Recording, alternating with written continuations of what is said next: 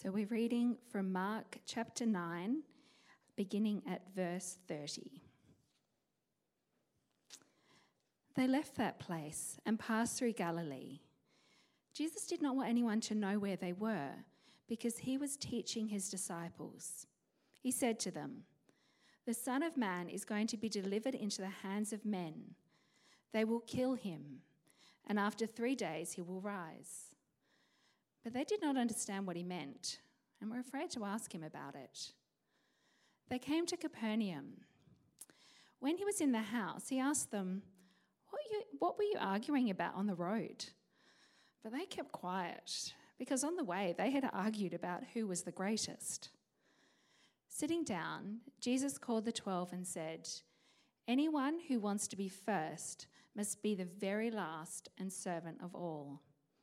He took a small child among whom he placed among them.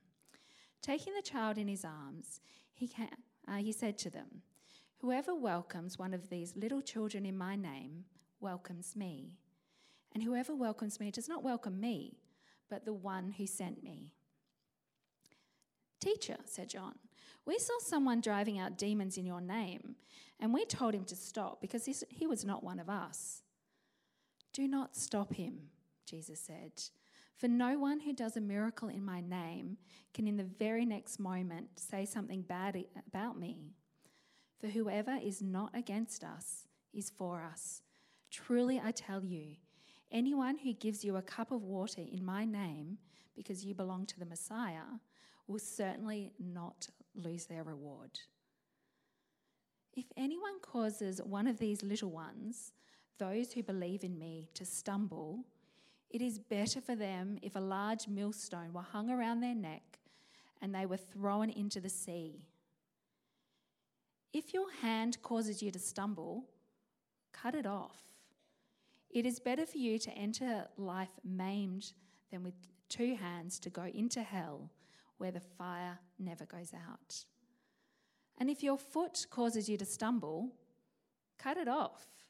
It is better for you to enter life crippled than to have two feet and be thrown into hell. And if your eye causes you to stumble, pluck it out. It is better for you to enter the kingdom of God with one eye than to have two eyes and be thrown into hell, where the worms that eat them do not die and the fire is not quenched. Everyone will be salted with fire. Salt is good but if it loses its saltiness, how can you make it salty again? Have salt among yourselves and be at peace with each other. This is the word of the Lord.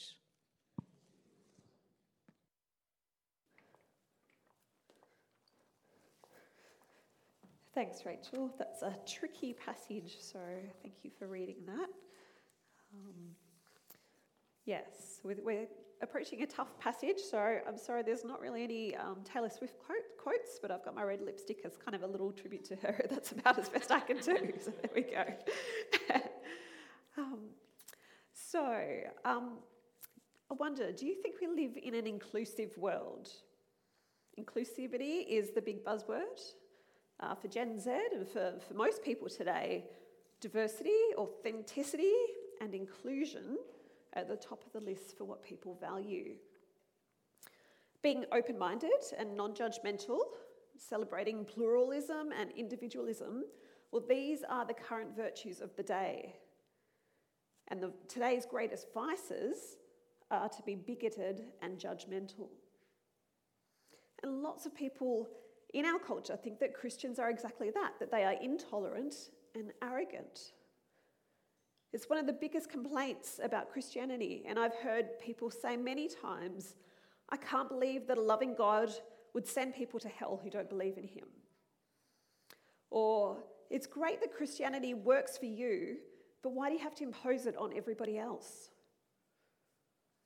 Or, how can me not believing in Jesus warrant eternal punishment? These are hard questions. And to be honest, they are uncomfortable thoughts for any of us. And these objections are not just abstract intellectual questions, but they're deeply personal. They get to the core of what we value and who we love. And hell seems, quite frankly, outdated and uncivilized. But in our seemingly inclusive society, where we want to be inclusive and welcoming of everyone, we are incredibly intolerant of those who think differently to us. Our society wants to welcome those of other cultures and beliefs, but when those cultures come with beliefs that don't align with what our society holds dearly, we don't know what to do with them. And those who have a power and a platform, but who disagree with the current thinking or have said or done something stupid in the past, well, they're quickly deplatformed. Cancel culture, hate speech, these concepts live uncomfortably side by side with tolerance and inclusion. And so it's a complex mess of desiring to make those who have traditionally been on the fringe of society feel welcomed and included, which is a good thing, while shunning those who do not conform to the new majority's view on morality. The, de- the desire to invite people in has meant that those who traditionally held the keys are now booted out. So, who gets to decide who's in and who's out? Can we really say, you do you, but then gatekeep on people's opinions? And can inclusivity sometimes just mask a lack of care for others? If we really love someone, would we not want to at least talk to them, if not try to convince them if we think they're making a choice that is detrimental or harmful to them, instead of staying neutral? These are tough questions for our society. And Christianity has a reputation of being closed minded and intolerant. But what's really interesting in this passage is that the disciples are actually offended that Jesus is not narrow enough. He's too tolerant and they don't like it. So Jesus pulls them aside away from the crowd and he has a private talk with them. And in that talk, he totally messes with all of their categories of who's in and who's out. And I suspect that he's going to do that to us this morning as well. So, as a preamble, there are things that you may hear today that may unsettle you, that disturb you, and the, the way that you think about what's fair and what's good. And so, just stick with me, and I'm happy to chat more after the service if you've still got questions.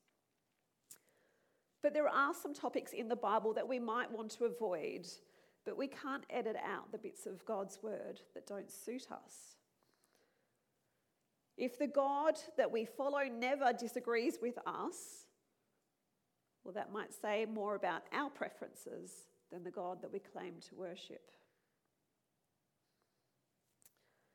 If your God never disagrees with you, it may be that God is more in your image than the God you claim to worship. And actually, throughout history, there's been different parts of Scripture that people have had issues with. So, the parts that sit really comfortably with us now, you know, things about God being loving or, or all people and races being part of God's family, that was highly controversial in other times. And so, when we approach Scripture, we need to try to approach Scripture with a degree of humility and curiosity. We need to see where our cultural lens blinds us to the things of God and how what sounds bad at first could actually be good news for us. So, with that all in mind, today I want to deep dive into how the gospel of Jesus is both exclusive and inclusive. Okay, the exclusive inclusive gospel. And there's three things that I think that we can learn from this passage. One, which is inclusive, that those with nothing to offer are welcome. Secondly, those who are following Jesus are on the same team. Two inclusive messages. And then finally, those who put other things before Jesus miss out on life. And the question that we're really trying to nut out today is why should disciples of, sorry, what should disciples of Jesus tolerate and what shouldn't they? So let's take them one at a time. The first one those with nothing to offer are welcome. So if you've been uh, along with the series, you'll see that we've been tracking Jesus and his disciples in this section of Mark, and we've heard Peter correctly identify Jesus as the Messiah, the Christ. But then Jesus goes on to explain the mission of the Messiah that he has to come and suffer to be rejected, and he's going to be killed, and after three days, he's going to rise again. And that message still baffles the disciples and so Jesus repeats it again in our passage. It's a bit like a bell tolling in the background of Mark, leading up to the big event. Verse 31 The Son of Man is going to be delivered into the hands of men. They will kill him, and after three days he will rise.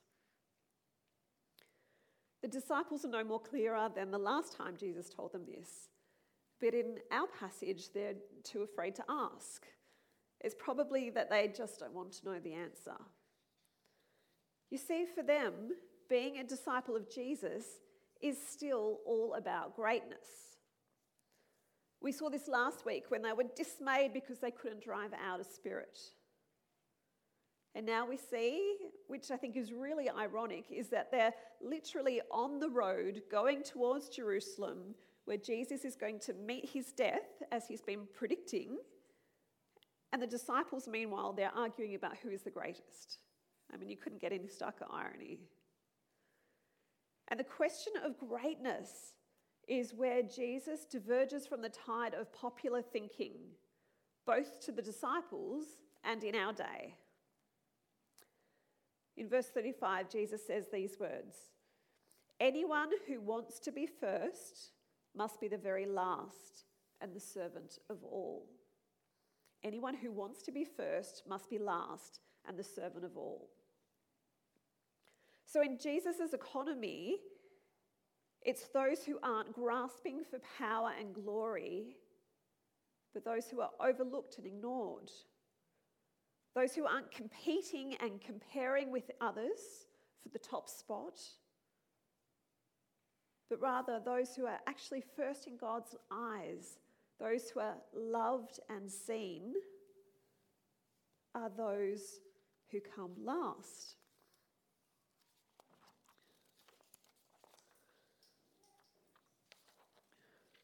It's deeply, deeply countercultural. And what Jesus does is that he calls over a small child and he scoops the child up in his arms and he says, Whoever welcomes one of these little children in my name welcomes me.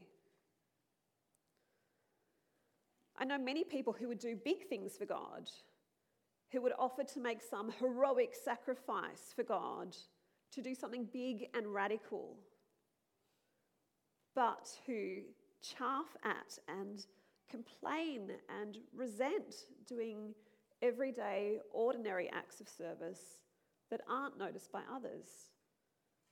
You know, doing the dishes, playing with the kids, having a chat with the quote unquote more grace required person at church, being faithful at work every day, in and out, all the tedious, mundane, repetitive tasks that don't seem very important. When I was a stay at home mum, I often struggled with this. I wanted to live for God, I wanted to share the gospel. But day after day, I was cleaning clothes that would get dirty again. I was changing nappies.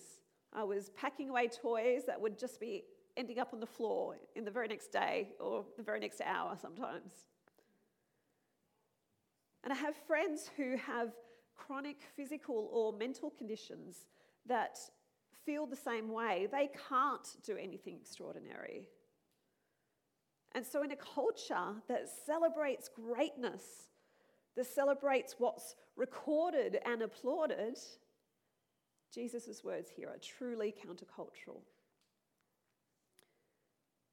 And yet, in God's paradoxical perspective, when we measure ourselves by God's parameters, we see that we are welcomed by Him, not for what we can contribute, but rather by recognizing our need.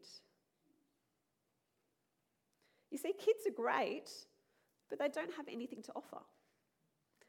They don't have any status, they don't have any significance in the world or power, and they kind of just take it for granted that you're going to care for them. They don't think that they're independent and that they don't need your help. They actually do realize that they, they need help and they expect help. And so Jesus is making the point here that God welcomes those who have nothing to offer. Whoever welcomes one of these little children in my name welcomes me. And whoever welcomes me does not welcome me, but the one who sent me. So Jesus' kingdom is inclusive. You don't have to claw your way to get in. You don't have to show your religious pedigree or your list of achievements, which I love because it means that even I am eligible. So that's the first point. God welcomes or he is inclusive towards those who have nothing to offer. The second point those who are following Jesus are on the same team. So John says, and at least it's not Peter putting his foot in it for once, hey.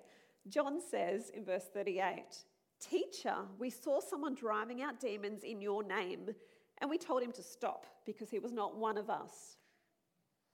You can kind of imagine John as the teacher's pet here, can't you? Sucking up to the teacher and telling off others who don't obey the rules. Or actually, it's more like the, the clickiness that the, the cool kids posse have, or the mean girls that think they're better than everybody else. He's not one of us. Well, this sort of tribalism is particularly ugly in Christian circles. And regretfully, we see this played out for all to see on social media, don't we? We use keywords or key names to determine who's in and who's out. We live in silos and echo chambers where we only listen to those who agree with us. And we're quick to cancel anyone who we think has sold out to the ways of the other side. Quick to be outraged rather than speaking to someone first quick to write off a person in an instant for what we think they should say or do or not do, and often in very complex matters. As if we were the guardians of all truth and God's reputation was solely dependent on us. And I say we here because it's so easy for me to do this, to use a shorthand to work out who to read and who to listen to, to be quick to judge and slow to listen. But as Solzhenitsyn reminds us rightly, the line separating good from evil doesn't travel through tribes, denominations, alliances, or political parties, but it travels right through every human heart. And this means that as Christians, we don't pass judgment on others. We're called to use judgment, yes, to be discerning and wise, don't hear me saying that nothing matters. But people don't ultimately answer to us, but to God. And the fact is that all of us will ultimately be judged impartially by the one who made us all and who knows the depth of our hearts, who is not swayed by bias. And this is actually a cause for comfort, I think. I'd rather know that I and those that I love are in God's hands rather than some angry mob or kangaroo court. But this means that we're called to reject tribalism, to reject power plays and cronyism. Because the thing that unites us as disciples of Jesus, well, we see that four times in this passage, don't we? In my name. Verse 41 Truly I tell you, anyone who gives you a cup of water, so the most basic act of kindness, in my name, because you belong to the Messiah, will certainly not lose their reward. Being in doesn't depend on us, it depends on whose we are, whom we belong to. John says this guy should be out because he's not one of us. But Jesus says, however, that he's to be included because he's doing this in the name of Jesus. And when someone recognizes that you belong to Jesus, that is the basis of belonging and nothing else. The great English preacher Charles Spurgeon, he had a big disagreement with a guy, George Herbert, around the doctrine of the church. And this is what he said, and I think we can all take counsel from these words. He said, Now I hate high churchism as my soul hates Satan. Okay, so strong words here. But I love George Herbert. Although George Herbert is a desperately high churchman, I hate his high churchism. But I love George Herbert from my very soul, and I have a warm corner in my heart for every man who is like him. Let me find a man who loves my Lord Jesus Christ as George Herbert did. Do you have a warm corner in your heart for those whom you disagree with? Could you say, I have a warm corner in my heart for X, even though I disagree with them about Y? Do you consider them your brother or sister, even though you don't see eye to eye with, with them on some emphases or beliefs? Now, let me be clear there are first order issues which we must be ready to die on. But with anything that's secondary, we must not exclude those whom Jesus embraces, those whom Jesus died for. So we remember that those who follow Jesus are on the same team. And we celebrate their successes and we grieve their losses. We're not in competition with those whom belong to the name of Jesus.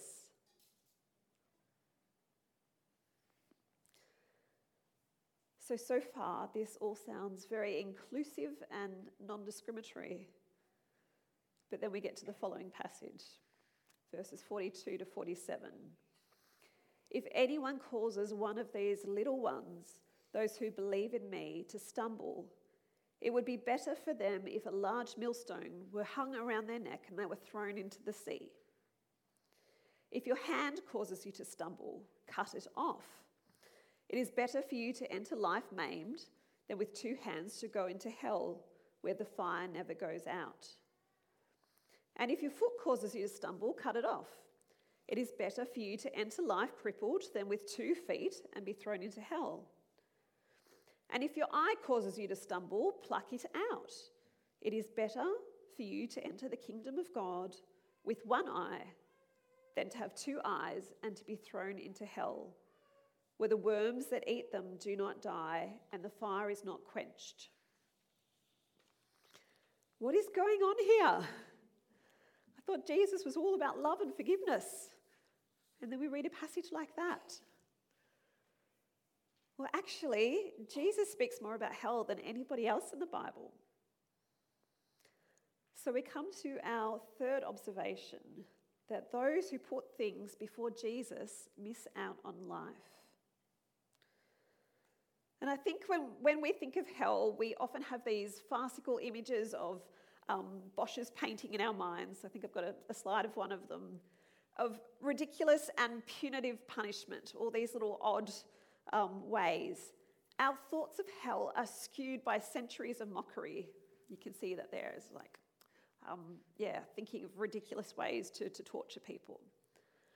That's not what Jesus is describing here, okay? That image in your head, you need to reject that.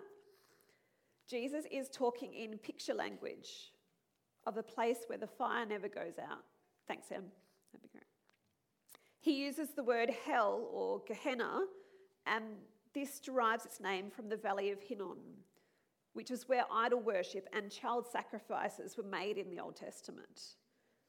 And it came to be associated with God's judgment. And this place was actually turned into a rubbish dump where, the, where the rubbish was burned continually, so the fire never went out. When Jesus talks about hell, he's talking about a place of exclusion and judgment. And the imagery is two things it's both voluntary and, retrib- and retrib- retributive. Sorry. Let me explain that. So, voluntary in the sense that Jesus warns sinners, but they do not want to renounce their sin. And so, hell is, in a sense, God giving people what they want. It is, to quote C.S. Lewis, the greatest monument to human freedom. And this trajectory of seeking complete autonomy from God begins now and is lived out into eternity. It's a bit like pouring alcohol into a car instead of fuel. The engine's not designed for it, and so it's going to disintegrate. And just as a life that is turned inward and turned away from God will surely disintegrate our intended union with our Creator and Sustainer. And I'm convinced that however truly evil our world is, that even now it is restrained by God's goodness and His presence. And the day when that is removed will literally be a hell of our making. So that's the voluntary aspect. And yet we see that Jesus describes God's decisive judgment on people too.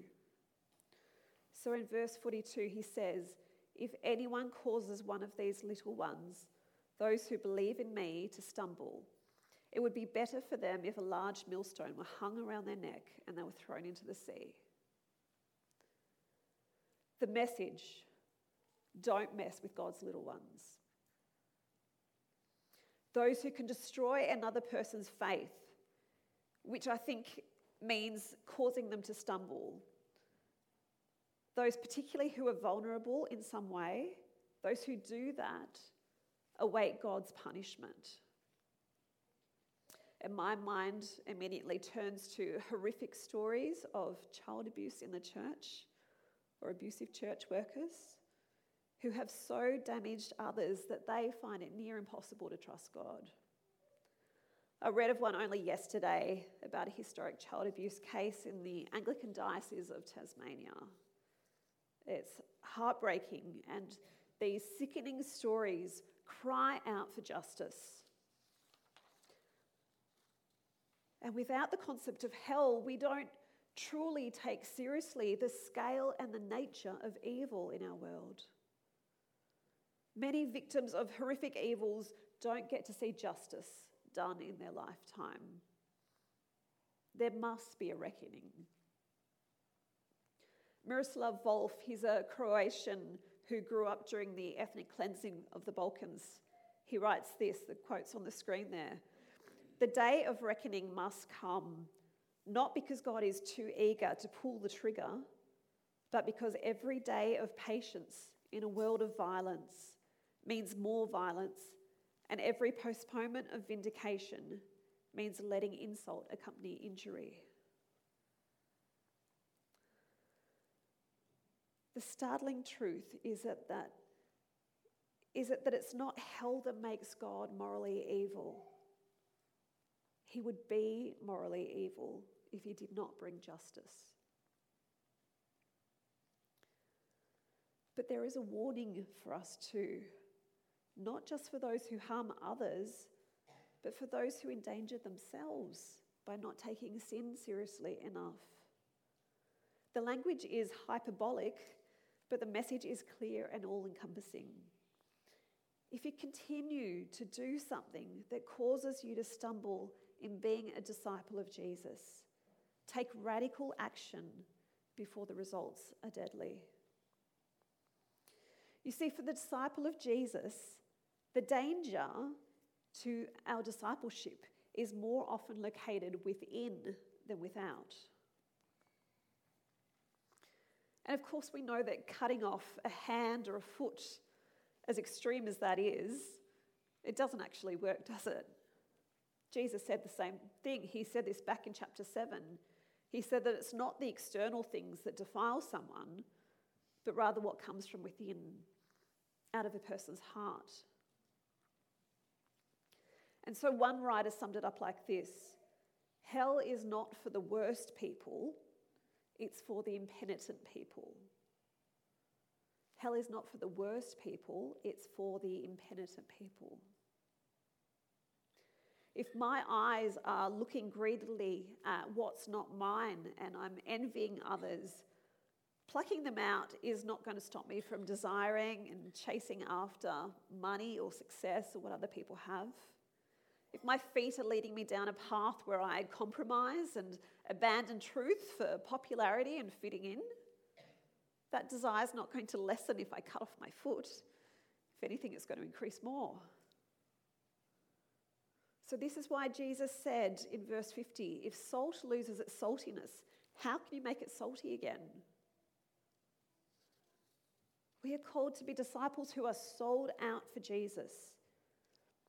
And in this life, we will face trials, but through them, we will prove the nature of our faith and hopefully be refined.